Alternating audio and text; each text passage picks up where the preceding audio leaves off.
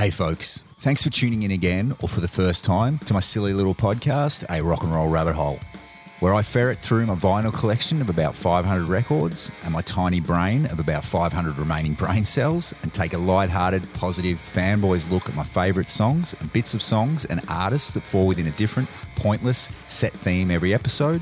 And I sometimes highlight some rock and roll bed shits just for some fun. It's really just an attempt to archive some stories, old YouTube interviews, and some great songs for like minded rock music fans.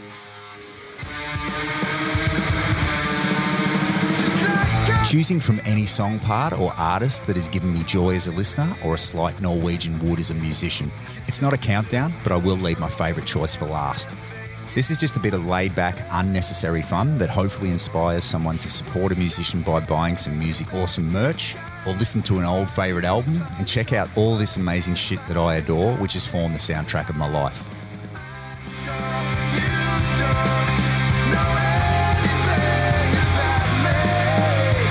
As a lot of people do like to share their opinions these days, please let me know if you think if I have missed anything in my record collection that I know and that I like by sending me an email at this is not a real email address at gofeckyegoodself.cockgoblin.com. That's cock spelt with two K's, and I'll get back to you as soon as I give a shit. But seriously, if you do want to say hi, you can hit me up and follow the podcast on Instagram and Facebook, a rock and roll rabbit hole podcast, or via the website, a rock and roll rabbit hole.com. That's com spelt with a C. The website also has Spotify playlists of all the songs used in each episode, past episodes as well, and some other golden magic. And I also have some small playlists of the great lesser known artists that I like to highlight at the end of each episode on the Victims tab of the website. Please rate, review, subscribe, and share the podcast. If you are digging it, that's super helpful and genuinely appreciated. Thanks again. Apologies in advance, and here goes. They said you'd never make it. Surfing's more your game, and your golf is too erratic. You'd better stick to riding waves. They said you'd never make it. It seems their words were true. It must have been heartbreaking when you knew what you could do. They said you'd never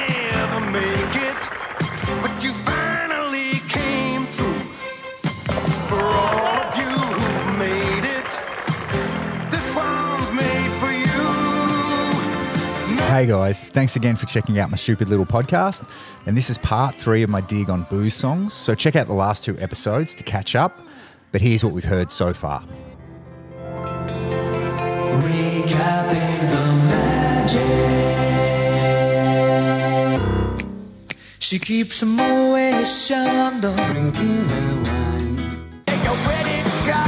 the liquor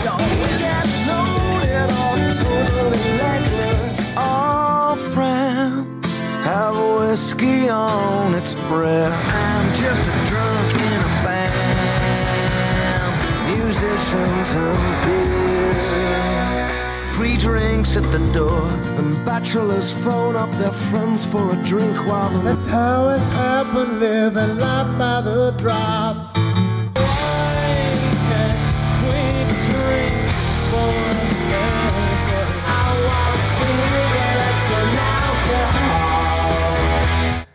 Indian or Chinese?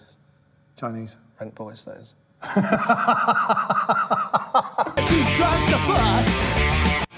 Give me the keys now, you're too drunk to drive.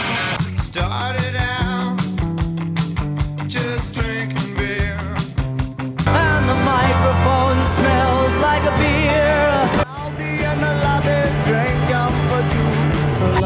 But I gotta get a belly full of wine. It's Tennessee whiskey.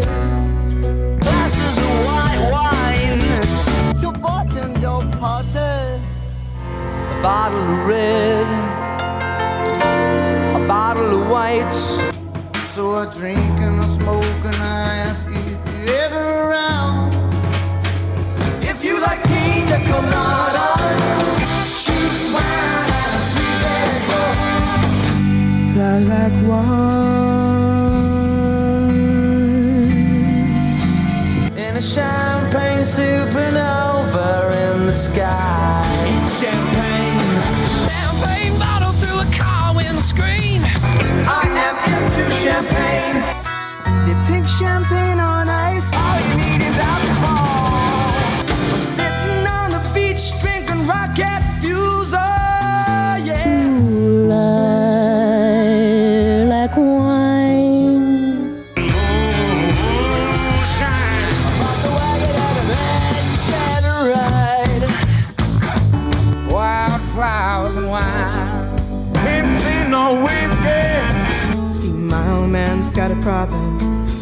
Yeah, but the bottle, that's the way it is. He says his body's too old for working. His body's too young to look like his.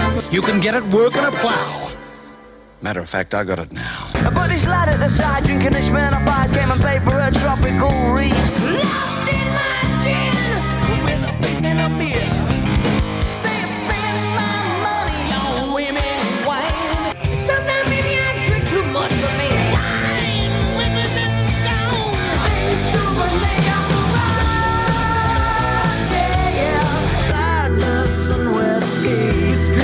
Whiskey and rye. So it's tequila. So I take a swig of whiskey. Another tequila sunrise. Red, red wine. So before we get into it, I just want to thank Innocenzo Sabatini in the United States for a nice and a little bit stalky review. Appreciate that. Thanks. And Dave Brick, Glenn Howard, Steve Schenk, Scott Hughes, Ross Hetherington, Luke Plummer, David Flint, and Mark Bodner for some nice words this week. No action from the ladies or the Norwegians. So, a few weeks ago, I did a huge dig on Dire Straits, and three alcohol mentioning songs popped into mind. Check out that episode for some great award watching podcast journalism, and here's the tunes. Well, past recall has been here and gone.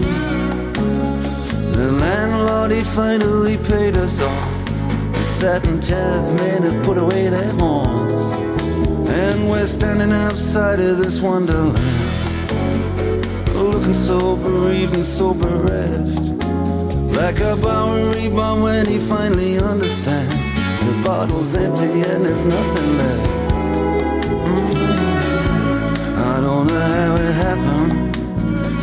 Faster than the eye could flick. But all I can do is hand it to you and your latest trick. Last time I was sober, man, I felt bad. Worst hangover that I ever had. It took six hamburgers and scotch all night. Nicotine for breakfast just to put me right. Cause if you want if you want one cool, if you want one cool, you got to run on heavy, fuel. Dr. Parkinson I'm not surprised to see you here. You've got smoker's cough from smoking, brewer's drip from drinking beer. I don't know how you came to get the Bette Davis knees, but worst of all, young man, you've got a industrial disease.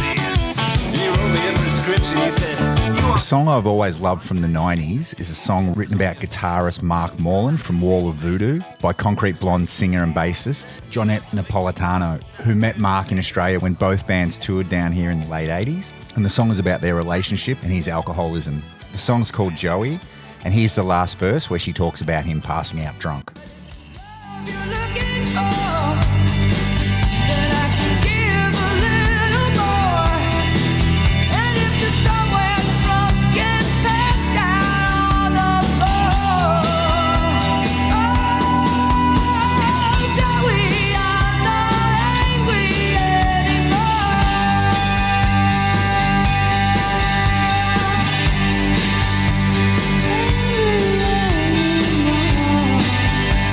Another sad song that has always killed me with the lyrics is an Aussie song that mentions whiskey. A number two single from 2005, the singer admitted that the song was written about And I quote, a big mistake I made and I fell into a lump of depression. Locking myself out the back in a bungalow. After a couple of days, I came up with this song. I played it to the person and it was therapeutic. It was a good sorry letter. Missy Higgins revealed in 2008 that the song was actually written about her older sister, who had a guy she liked, but Missy actually stole the guy off her. The song is called Special 2, and she was only 20 when the song was released. Well, I mean, it's changed over the years. My first album, I was super Australian. Um, I think because of what I was listening to at the time. I mean, I think I was, you know, inspired by the Waifs and something for Kate, who kind of sung with a bit, bit of an Australian accent. Um, and again, I was just really, um, you know, s- s- stuck on the idea of being authentic, you know. I was like, I don't want to sing in an American accent. I'm not American. Like, I want to be myself. Um, and the producer at the time, um, he was English living in America, and he was like, Can we just tone it down a little bit? It's a little bit harsh, that Australian accent, a little bit grating on the ears. And I was like, Screw you, man. So I sung an, an even a stronger Australian accent because I was like, just to spite him, um, which I think is why it sounds pretty incredibly ocker, that first album. I've hardly been outside my room in days. Cause I don't feel that I deserve the sunshine's rays. The darkness helped until the whiskey wore away. It was then I realized the conscience never fades. When you're young, you have this image of your life. That you'll be scrupulous and one day even make a wife. And you make boundaries you'd never dream to cross. And if you happen to, you wake completely lost. But I will fight for you. Be sure that I will fight until we're the special two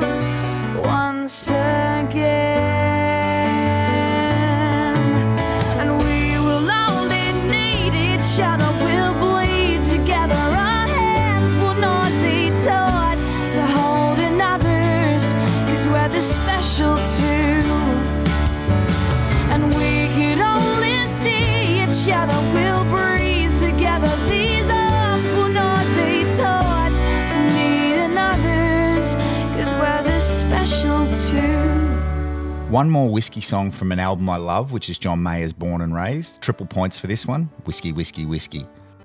We pick up in New York City. I'm trying to find the man I never got to be.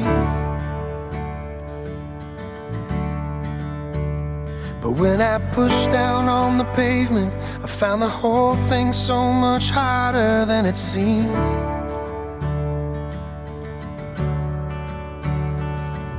The only deal I ever signed, no devil drew a dotted line.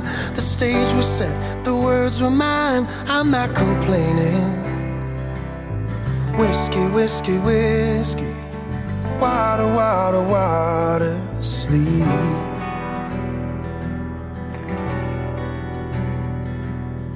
Whiskey, whiskey, whiskey. Wake up, shake it off, and repeat. Me episode within an episode. So I can't, as an Australian in good conscience, do an alcohol episode without mentioning this next song. Oh, lonesome away from your kindred and all by the campfire at night while hear the wild dingoes call.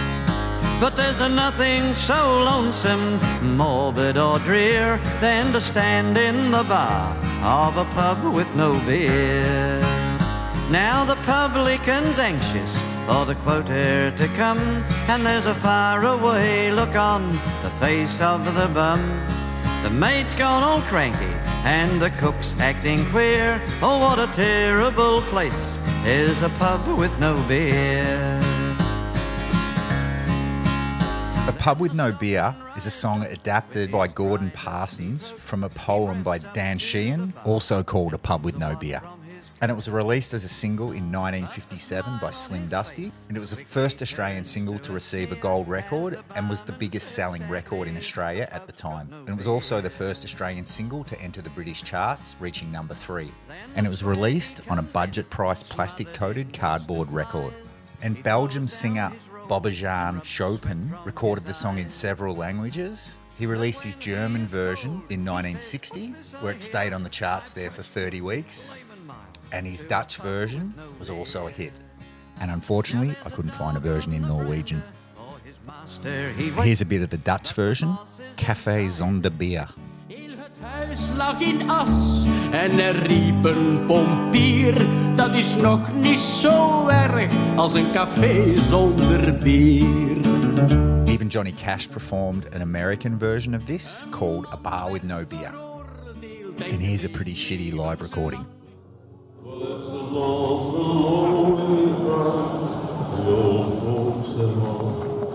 By the campfires at night, where the buffalo roam. But there's nothing so lonesome, so sad and so gray, as to sit on a stool in a pub with no beer. Slim Dusty also had another beer mentioning number one in Australia in 1980 called Duncan. I love to have a beer with Duncan. I love to have a beer with Duncan. We drink in moderation, and we never, ever, ever get rolling drunk. We drink at the town and country, where the atmosphere is great. I love to have a beer with Duncan, cause Duncan's me mate. Yeah, I love This is James Hetfield. Was the alcohol some kind of escape? Absolutely. Alcohol was, uh, ever since, well, I think ever since my mother died, that became more of a part of me. Alcohol at age 13, uh, uh, or no, sorry, 16, uh, it became you know, it starts off as the cliche hey, I feel more alive, I feel looser, I feel more comfortable, I can talk to women, uh, I can, you know, get on stage and all of this. Uh, it was it was kind of the fog. I was already in somewhat of a fog, and that helped it be more fun. Um, and then the, the typical story of starting to need it. And then it became just like this maintenance. And it was a constant fog, and a lot of things I can't remember. You know, blackout drinking was was not good. Uh, getting in fights, uh, all kinds of, you know, a trail of destruction. The the cliche of that. Um, but then it, it, it certainly got more and more evident that it was changing me. I was bringing some of the road life home, and now I had a family and children, and it certainly wasn't a good combination. Um, but yeah, it was the enabler. It enabled me to be more of me, I thought, when in fact it was showing, well, less. It, it really does depend on the person, and it's a it's a personal journey. I had to hit the bottom. I, I didn't, I was pretty stubborn. I didn't learn. I had tried to stop for a year and it just wasn't fun. So I went back to it. And I had, I had to have someone tell me, you know, someone, basically my wife threw me out of the house and said goodbye it took that shock you know and fear is a pretty good motivator because uh, i certainly didn't want to stop drinking even then but i knew that i couldn't live without my family. That was more important. And when i found out there were other people in my situation that you know the deepest, darkest, ugliest secrets you have are just poison and they're rotting inside you, no matter what you're hiding, someone else can say they've done that too. So there is a connection with humans through experience to show that it can be done.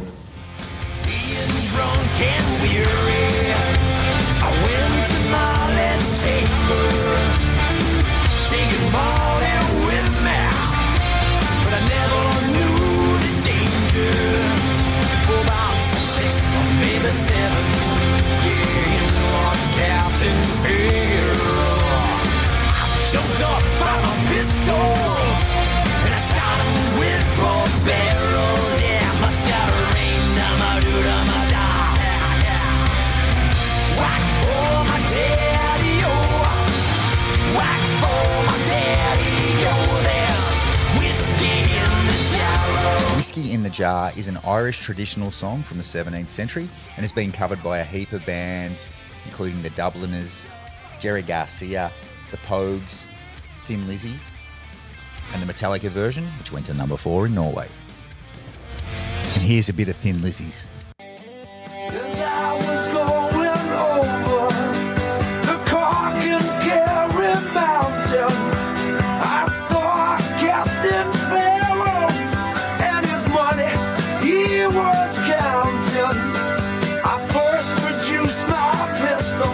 Rapier is a sword, thank God.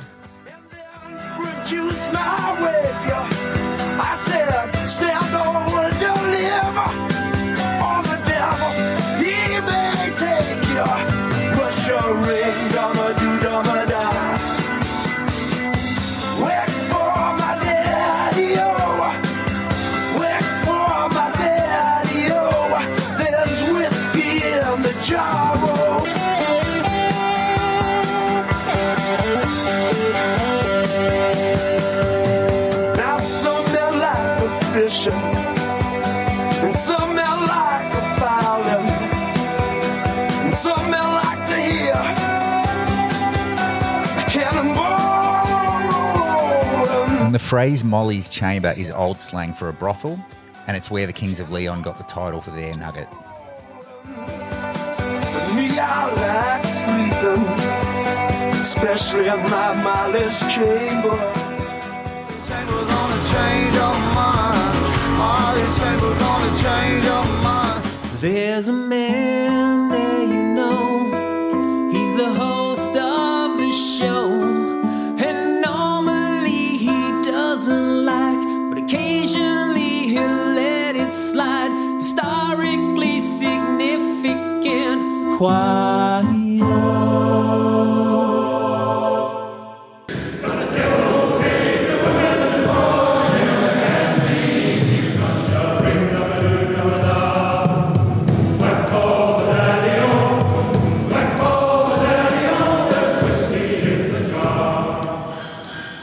that one slide because they've probably been singing that one like that for 300 years. I'd like to tell you a real happening in this album. We went into the little town of Cana, just over the hills from Nazareth. And there's a church that sits over the cistern where the water came from that Christ turned to wine, where the first miracle was performed. We went into the church, saw the cisterns. You can hear the sounds of the water in there, hear the echo. I was so impressed when I came out of the church. If I ever had an inspiration, I had one then from seeing what I had just seen and heard. And I said under my breath, He turned the water into wine of all things. On the way to Tiberias in the car, in the next few minutes, I wrote this song.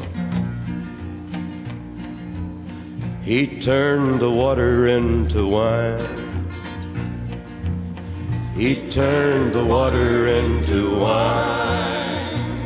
In the little Cana town, the word went all around that he turned the water into wine.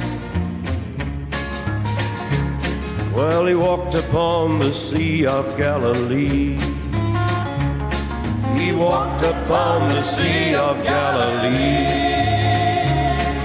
Shouted far and wide he calmed the raging tide and walked upon the Sea of Galilee.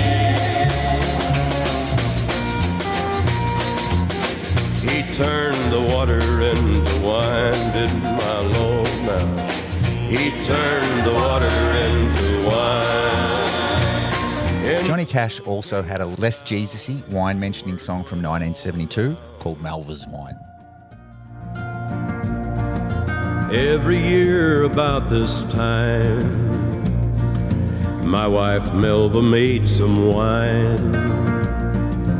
Every year about this time, the air is sweet as Melva's wine.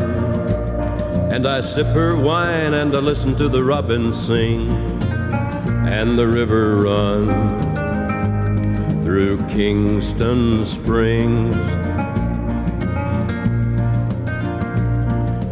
Every year about this time, a few old friends come up the wall. Every year about this time, a few old friends stop by to talk. And we talk about the crops and the weather and things, and the young folks here in Kingston Springs. I got a brother up Chicago way. He wants me to visit him someday. And I may sometime, but not as long as the robins sing and the river runs through Kingston Spring. It was last year about this time. Melva made her last batch of wine. It was last year about this time. She left for me her warm, sweet wine. She could sing as sweet as the robins sing above her grave in Kingston Spring. I got a brother up Chicago way. He wants me to visit him someday. Another alcohol mentioning song is from one of my favourite lesser known bands from Melbourne, and the band is Horsehead, and their song that mentions alcohol is Bounce Back.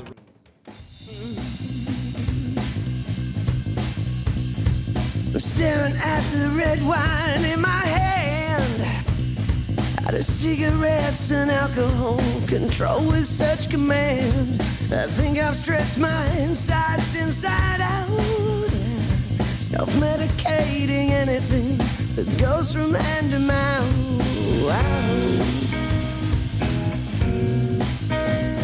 Self medicating anything that goes from hand to mouth.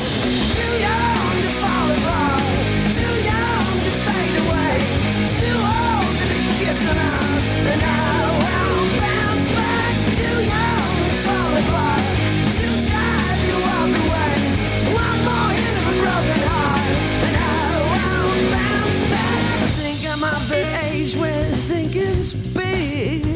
Wasn't something supposed to happen that was meant to set us free? Instead, my buddy died and it makes no sense. So I drink to him and tell him how he loved this cigarette. Too young to fall apart, too young to fade away, too old to be kissing and I won't bounce back. Too young to fall apart, too tired to walk away.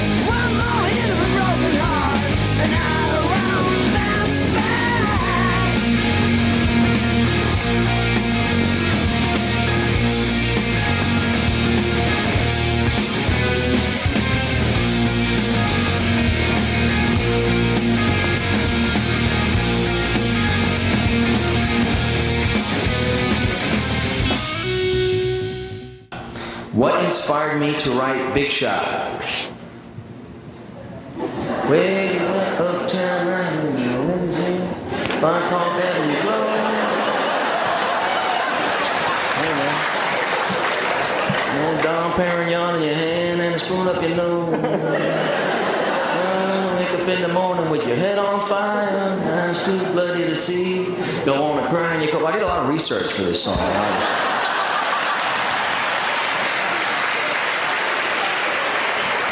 And I, they tell you you're a writer. Okay, well, write what you know.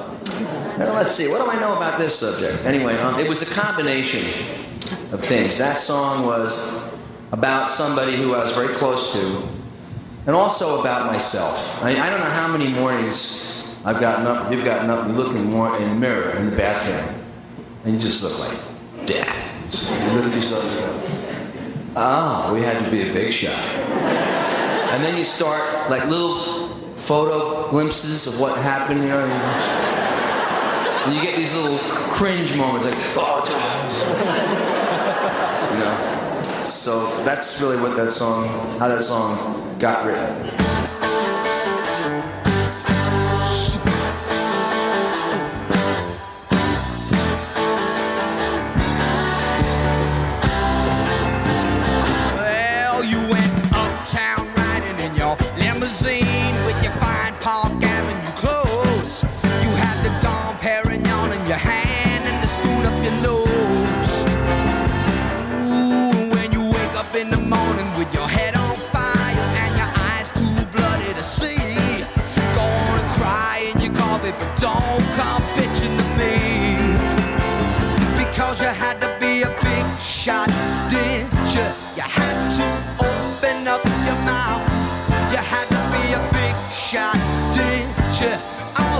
Friends were so knocked out.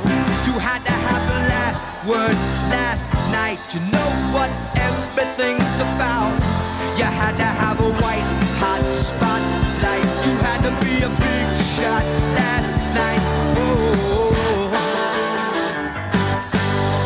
Another wine mentioning song, which is off one of the albums that helped me get through the shit fight that was 2020, is called Unpicking a Puzzle, and it's from the record Civil Dusk by Bernard Fanning.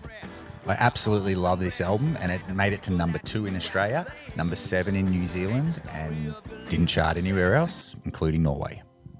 bottom of the bottle.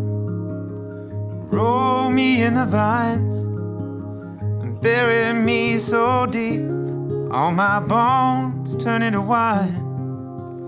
Where silences are gold and secrets will abound. The hostage in your conscience will have tape across his mouth. Well, tell me how will you find space for my love? If you spend half your time trying to cast it off, unpicking a puzzle can't be undone. I'm picking a puzzle can't be undone.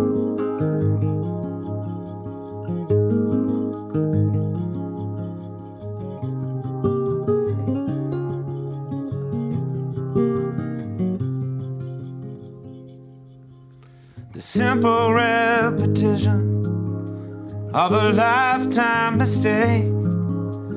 Road to your ruin was the easiest to take.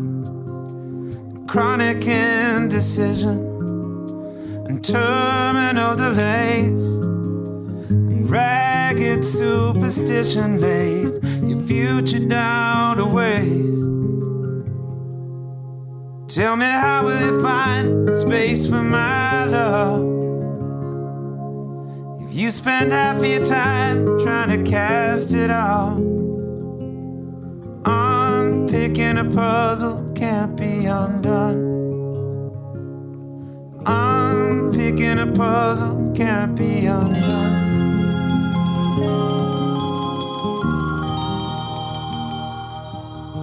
Another quick Aussie song, and this one's a beer mentioning song from the early 90s Old Man Sam by Spiderbait.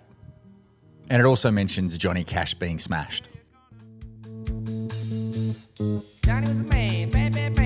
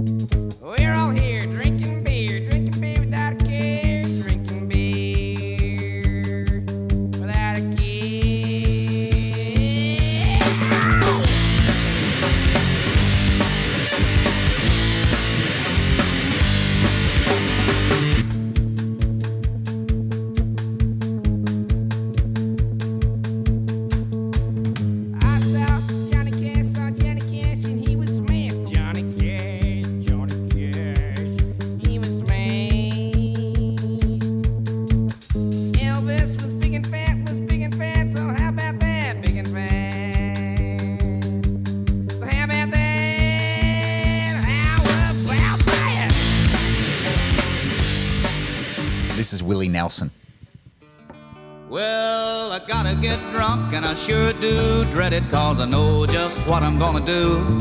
I start to spend my money calling everybody honey and wind up singing the blues. I'll spend my whole paycheck on some old wreck. Brother, I can name you a few. Well, I gotta get drunk, and I sure do dread it, cause I know just what I'm gonna do. I gotta get drunk, I can't stay sober. There's a lot of good people in town that like to hear me see me spend my dollars, and I wouldn't think of letting them down. There's a lot of doctors that tell me that I better start slowing it down. But there's more old drunks than they are old doctors, so I guess we better have another round. With performing came consequences. Do you feel sad when you're writing them? Like, are you reliving moments in your own life? Of course, yeah. And when you sing them every night, I think that's why a bunch of us uh, got into drugs and alcohol and things so heavy, is because when you go out there at night and relive all that BS that puts you in that place, and you have to relive it. Ever. Sometimes uh, people can't handle it, and it's too tough. For about an hour. Nelson says cigarettes were too hard on his lungs. Drinking made him a little crazy. So to take the edge off, he turned to pot.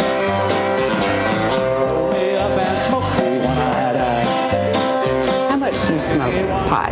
Oh, I don't know as much as I want to. Uh, a lot of people couldn't smoke as much as I do. I think I have a pretty good tolerance for it.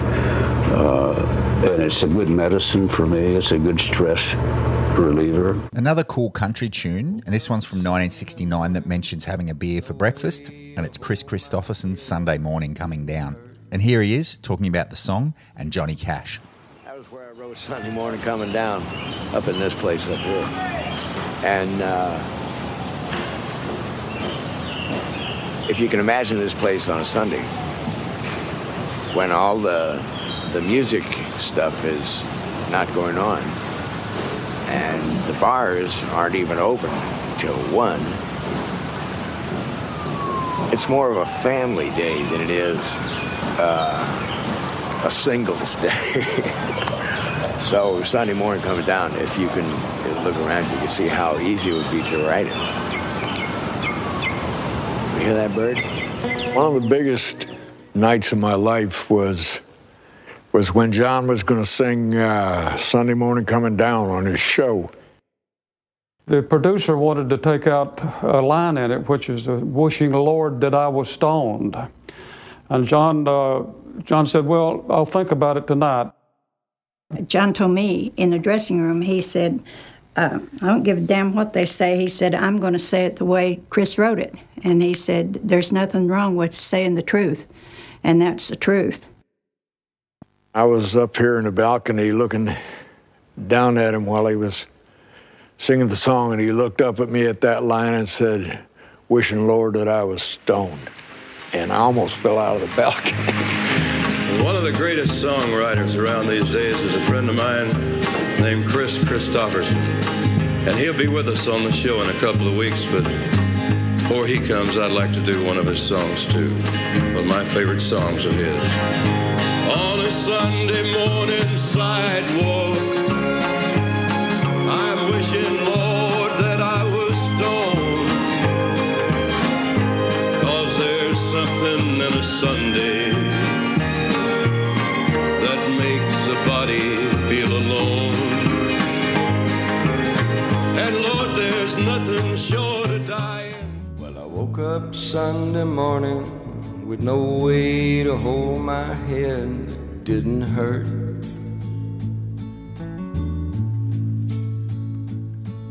And the beer I had for breakfast wasn't bad, so I had one more for dessert.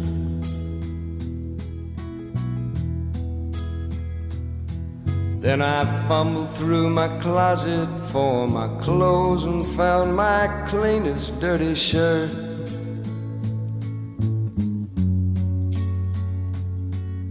And I shaved my face and combed my hair and stumbled down the stairs to meet the day.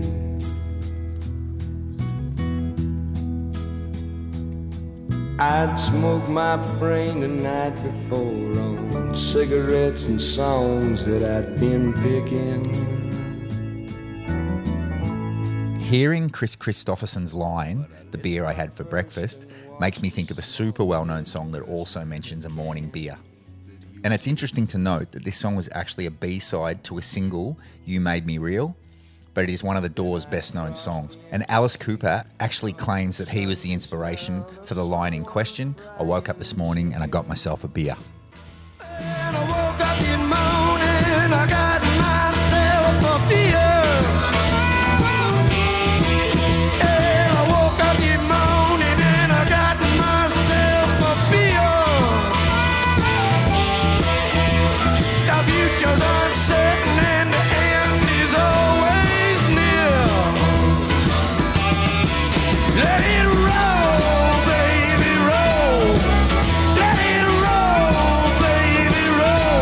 Song that mentions whiskey, gin, brandy, sour mash, tequila, and cheap wine, and it's from the biggest rock album of all time. Check out the ACDC episode a few months ago to hear the story about how Bon Scott played guide drums on this track, while Angus and Malcolm were putting it all together just before he died. Have a drink on me, ACDC.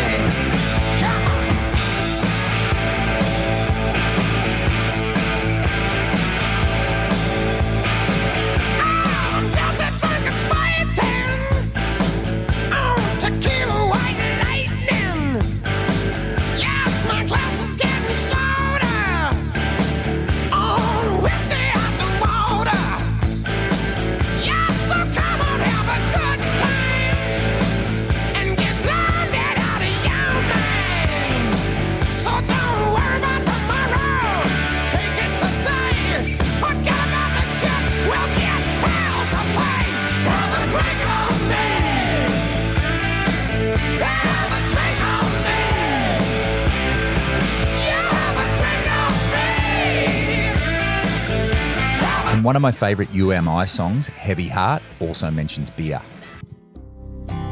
Been watching so much TV. I'm thinner than I should be. I'm like a waterlogged ball. No one wants to kick around anymore. An all day morning hairdo that no can get through. It's all granola and beer. And the calling card and the silk cut souvenir. I miss you like sleep. And there's nothing romantic about the hours I keep. The mornings when it starts, I don't look so sharp. Now I've got a heavy heart. Talk This is Paul Kelly. I wrote the music for To Her Door about seven years before I wrote the words. I got the tune first on piano and recorded it on a, on a cassette, which is my main method of um, writing songs, getting ideas, just, just putting tunes onto, onto tape and then singing melodies over the top. So I, I didn't really have any particular words for it, but It's just a tune that I'd stored on one of many, many cassettes that, that I used to build up over the years. I was reading a lot of Raymond Carver, the American short story writer, and um, when I first discovered him, I, I sort of just devoured him in, in one go, sort of just gulped him down. I loved his writing. I loved the way that his stories seemed to end in a really open-ended way. Often his stories would end sort of just on the verge of something about to happen. Um, there was always things around the edges that uh, informed the story. It was a really good influence for a songwriter because um, his story seemed to contain a lot of information and it was a short form, so which is sort of what I was, same sort of thing I was trying to do. I wanted to write short pop songs but still have them tell stories. Looking back, I, I can really see the influence of Raymond Carver on To Her Door. At the end of the song, we still don't know whether it's going to work out. It's sort of so the song sort of um, ends with a beginning, and we don't know whether things are going to go well or not. The video for To Her Door was directed by Claudia Castle, who did a couple of other clips for us around that time. Pretty simple video, mainly a performance clip with with uh, some actors referencing part of the story. For some reason, I'm in a singlet. I guess it must have been hot. I met my second wife, Kaarin Fairfax, who was acting in the clip as, as the wife in the song. And my son, Declan, is also playing uh, the child or one of the children. Peter Bull plays a distinctive keyboard line at the start of the song. Um, uh, Steve Connolly plays that guitar riff, which we still play to this day. Um, Michael Barclay on drums and harmonies, and Jon Schofield on bass guitar. The parts made up by those original players are still very, very much what we we play today. That was sort of just sort of, especially Steve Connolly's guitar parts are sort of like carved in stone.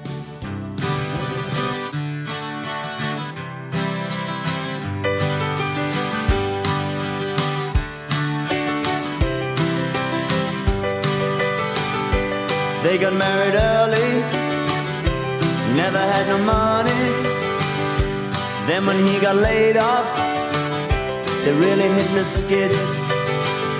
He started up his drinking, then they started fighting.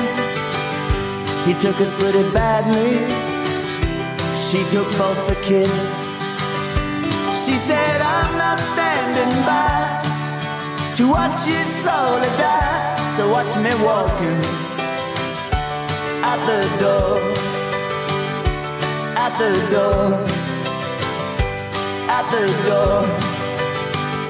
She said, shove it, Jack, I'm walking out your fucking door.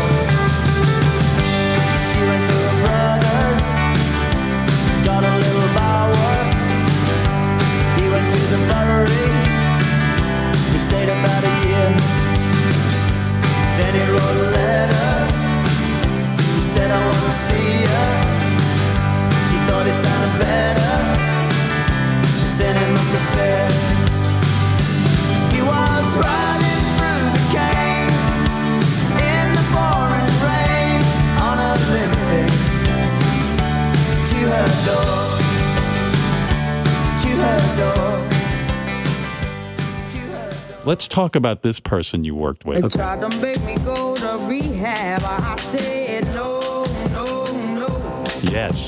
Yes, I've What a been song. back, but when I come back, mm, no, no, no. I ain't got the time, and if my daddy thinks I'm fine, What a song. just try to make me go. You did this with her. Yeah, we did this. It was it was pretty crazy. I mean, we did this, wrote this down on Mercer Street. Like she was in New York. We had just met the day before. Tell me how this works. In other words, this was her second album, This is her right? second album. Yeah. How do you meet? Does someone put you together? Yeah, and I wasn't like a I wasn't a big shot producer. I would she had been working on a record for a while. Somebody said to me in England from her label said, "Do you want to work with Amy Winehouse?" And I was like, "Yeah, I remember her. I like some songs on her first record. Send her to my studio." So she comes to my studio, and we're actually coming in at the same time. And I go, I recognize her because she had the hair already Yeah. even then. And I was like, "You're you're Amy, Amy, right?" I'm like, "I'm Mark." She goes, "Oh, nice to meet you. Yeah, I'm going up to see Mark Ronson." And I'm like, "No, no, no. Like, I, I, I am I'm, Mark. I'm Mark." She's like, "I thought you were going to be like an old Jewish guy with a beard or something. Like, maybe because she like heard my name for a while. Like, she just pictured something different. Anyway, we got out. We started talking. We instantly like got on like a house on fire. She was so funny and like Mark, is there a certain thing with artists that you have to be? I don't want to say the word cool, but it, there's got to be a vibe, right? They got to they got to trust you, and Yeah. it's like like probably ninety percent of your job is having the right personality, the right temperament, so that you don't get in her way, but you also contribute. It's a it's a weird Yeah. line, right? Yeah, I think I think every producer like you hear about like produ- like famous producers like throwing a chair at the drummer, like da da da, like different things work for Pulling different out a gun. Yeah, Right. exactly. You know. Yeah, for me, I found that yeah, like just being like a good ear, open to kind of anything, maybe, and and getting the sense that okay, I could actually do something musically that might be good with this person. You know? Right, yeah. It's a weird thing because you meet them and then you have to have this meeting of the minds. Yeah. There has to be this vibe. Yeah. And like Amy Winehouse to me is like the representation of cool. Like I could, I would worry the whole time I'm going to say something wrong or I'm going to get Yeah. on the wrong side. And then, you know, and then you have artists who show up late and they don't, you know, you know, like you just got to be cool and just, kind gotta of go with it. You got to deal with a lot of shit, and then but the, when you're working with really talented people who are like essentially good people, even if they, you know, sometimes the better the artist, the more kind of a little crazy or or or complex, let's say they are. But um, yeah, Amy was just so special. Right away, we had this talk about music, and she told me she wanted to make stuff that sounded like this '60s kind of girl group stuff, and I'd never made anything like that, but I was excited. I was What about this song specifically? Did you work on this one with her? so so yeah, this was one she had written a lot of songs when we when before she got to uh, New York. But we were walking down the street and uh, like in Soho, she wanted to go get a, t- a shirt. It was her boyfriend's birthday, and she was like telling me we were catching up, getting to know each other. And she was like, you know, I used to be kind of fucked up, and, and you know, there was this time when I was like drinking a lot, and my family and my manager and all these people came over to my house. and they tried to make me go to rehab, and I was like, no, no, no, and like did the put the hand talk to the hand gesture, and I was like.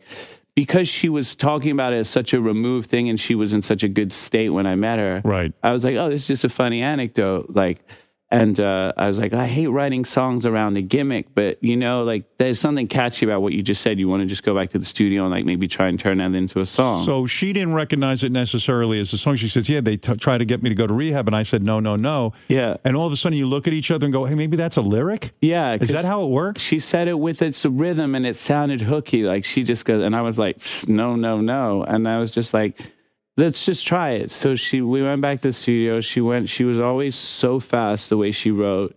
She's like, she comes back in like 30 minutes and she's like, I got this song. And it was kind of like just the music or the words. She had the words and the music and it was like, a slow kind of blues, like they tried to make me go to, and I, you know, I'm always thinking like a little poppy, like, can we speed it up? Can we make it Right. dance? Yeah. You like leader of the pack? Can we go like boom, pat, pat, boom, pat? She's like, all right, yeah, we can try it, and like that's kind of like, and then you. Spit, And what do you do? Do you lay down just the guitars and uh, and what piano or something? I probably did like a little like drum, like a, a shitty because I'm not a very good drummer, but just did like a little boom, bat, bat, bat, and then she kind of like I would lay a little instrumental, and I'd be like, "Hey, does it work if you sing it over this?" And she'd go, and because she had the whole song on the guitar, all I had Wow. to do was come up with a nice beat for They it. tried to make me go to rehab. I said no, no, no. Yes, I've been black, but when I come back, no, no, no.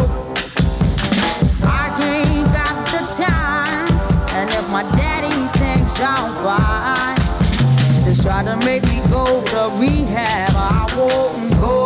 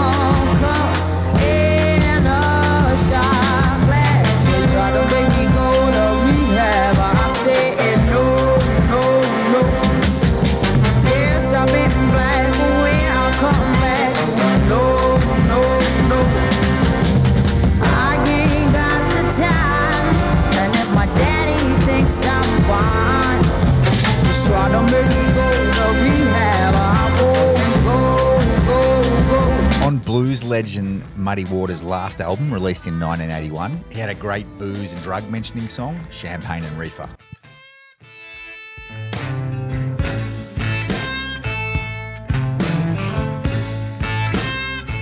Yeah, bring me champagne when I'm thirsty. Bring me a reefer when I want to get high.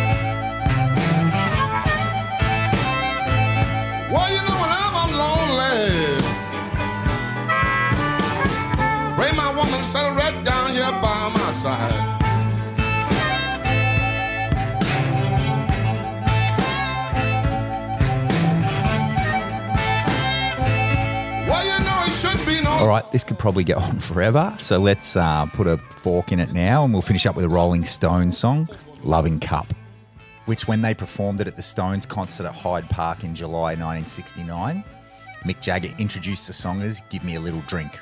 And the song wasn't released on an album until 1972's Exile on Main Street.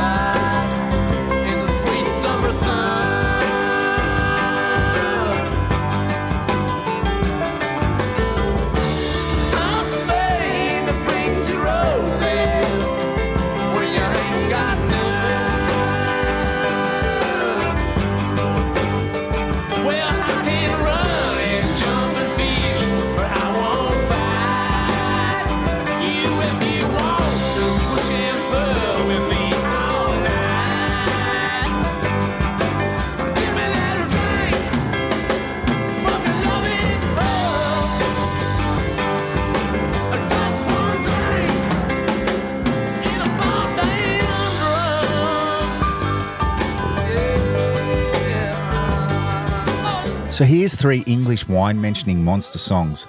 And the first one is off an album that only went to number two in the US but went on to sell 23 million copies there. It did go to number one in Canada and the UK, and number two in Australia, and also number two in Norway where it sold 60,000 copies, but it sold 38 million copies worldwide. And the album is Led Zeppelin 4, and the wine mentioning song is Going to California.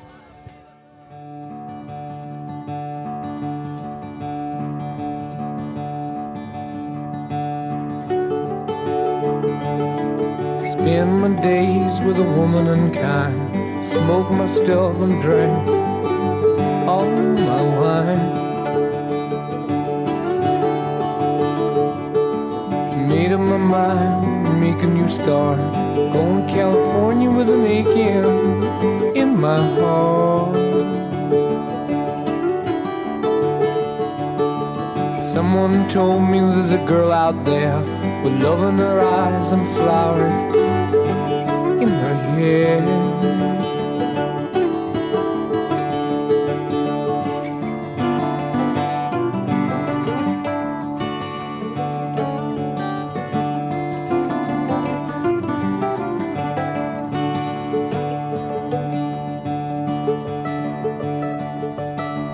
Took my chances on a big jet plane.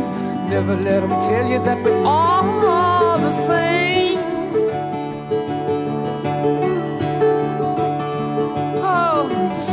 Red and the sky was gray. I wondered how tomorrow could ever follow today. The mountains and the canyons started to tremble and shake. The children of the sun began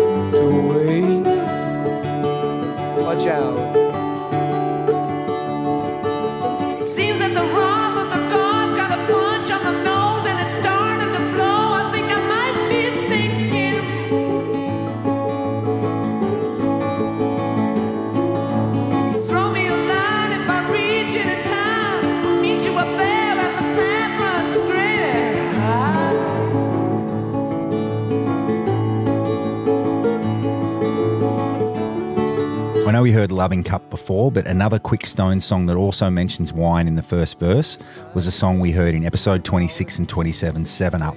And a nerd fact is Charlie Watts didn't play drums on the song. Rolling Stones producer Jimmy Miller played drums. And how's this for a run of eight singles? She's a Rainbow, Jumping Jack Flash, Honky Tonk Woman, Brown Sugar, Wild Horses, Tumbling Dice, Happy, and Angie. I mentioned Honky Tonk Woman, a song that we told the story about in episode 7's Cowbells from Hell, that Jimmy Miller also played the cowbell on that song. Honky Tonk Woman also mentions gin and drinking you off my mind.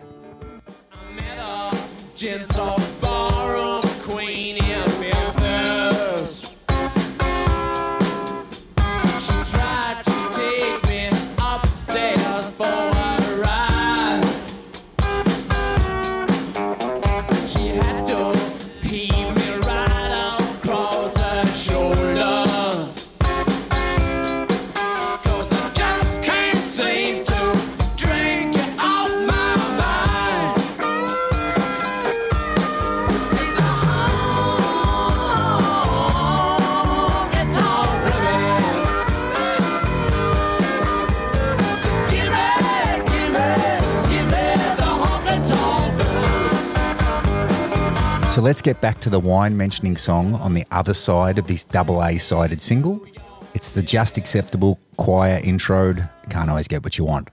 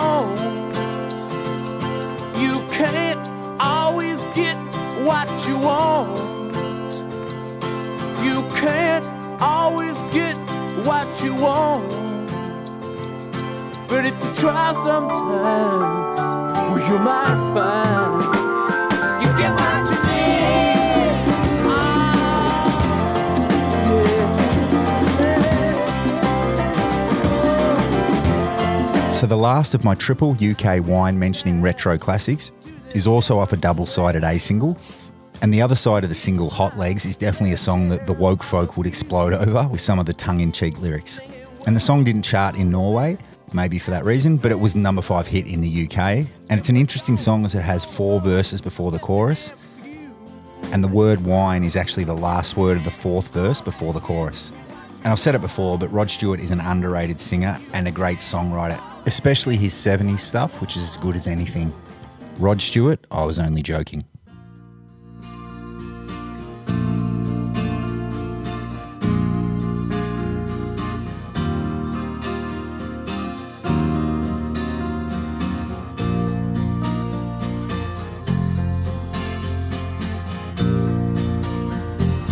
Ever since I was a kid at school,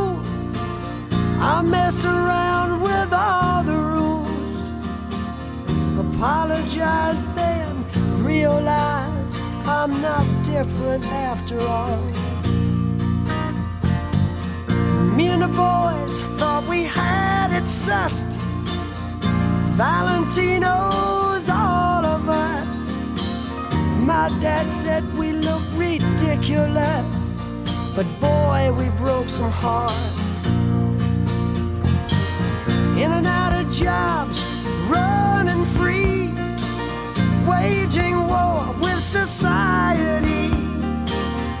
Dumb blank faces stare back at me, but nothing ever changed. Promises made in the heat of the night, creeping home before it got too light. I wasted all that precious time and blamed it on the wine.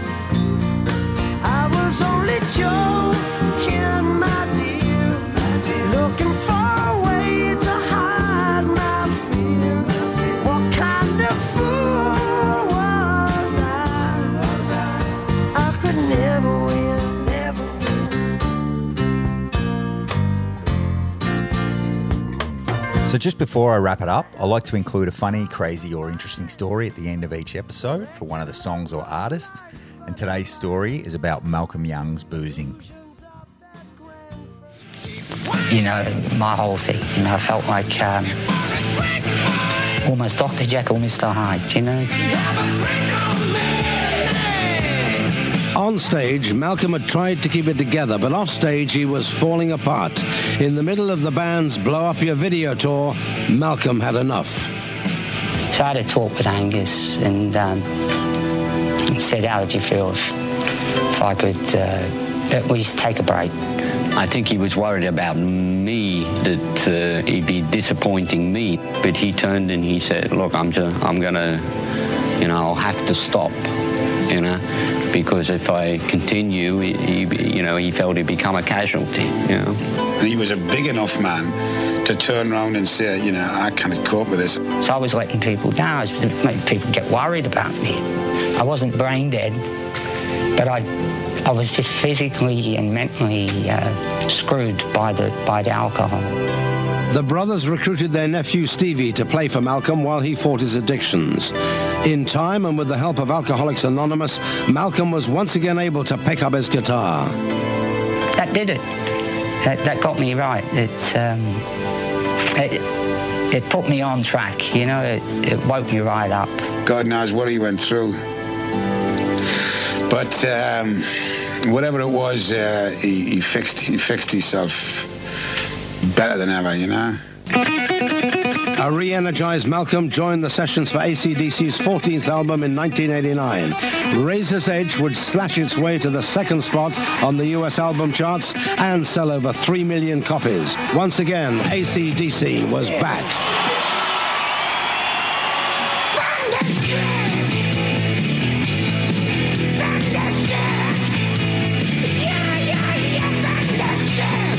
It was all back to normal, like.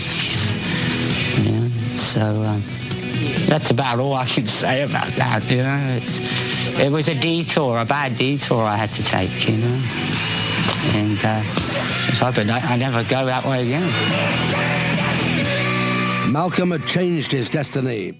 How funny is that dramatic voiceover? It sounds like the world's greatest theatre and voice actor, Steven Toast. I said, Are you fucking deaf?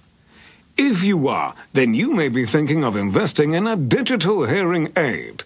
Audio Clear hearing aids are discreet and. Is this for real? What's up, Steven? Well, they're swearing in this advert. All kinds of effing and jeffing. Are you really allowed to broadcast this on the radio? I mean, even Channel 4 doesn't have swearing in their adverts. Anything goes these days. It's the 21st century, my friend. Oh, God, yeah. No taboos left anywhere anymore. Okay, let's crack on. Actually, I've got to go, so I'll see you next week, Steven, yeah? Where's that clown off to? Went to see his therapist. His therapist? Ha! That doesn't surprise me. Danny's considering a sex change operation. A sex change operation? Yeah, it's mostly because he thinks his clothes will suit him better if he's a woman. it's just something he's been mulling over for a while. Talking to a therapist about it. Well, I've heard everything. Sex change operations, swearing in adverts. These really are the last days of Sodom. Let's try that line again there, Steven. Yeah. Audio clear hearing aids are discreet and fit snugly into the ear. Check out our website today for details. How the fuck was that?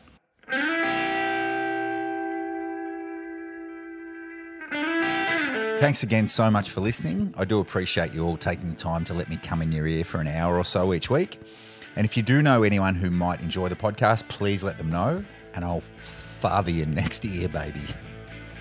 I still have a few sticker and guitar pick packs, so hit me up on Facebook and Instagram, a Rock and Roll Rabbit Hole podcast, and I'll post it to you for free anywhere in the world, including Norway. Just on that, I do want to thank GJ Prites in Oslo, Norway for hitting me up, and I've posted your stuff out, mate. Thank you. Check out the website, a rockandrollrabbithole.com for all the past episodes and playlists of all the songs used in each episode. And I'm going to finish up with a lesser known band that I've mentioned before in past episodes. And that's a Melbourne 13 piece band called Fools. They're one of the best unsigned bands on the planet. And here's their song called Wadsworth, which, keeping with the theme, mentions Mad Crazy by the Drink. And you can check out my shitty little website on the Victims tab, and you can see a whole heap more of Fools music over there. Thanks again, folks, and I'll catch you next week with another episode. See ya. How the fuck was that?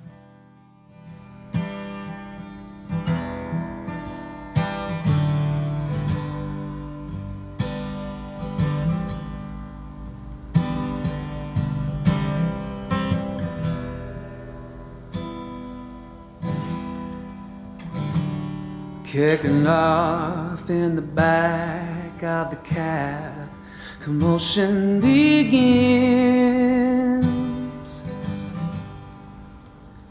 There's no page in the knowledge to counsel such sin. While you're worrying, the car screams to a stop. No kind words were spoken,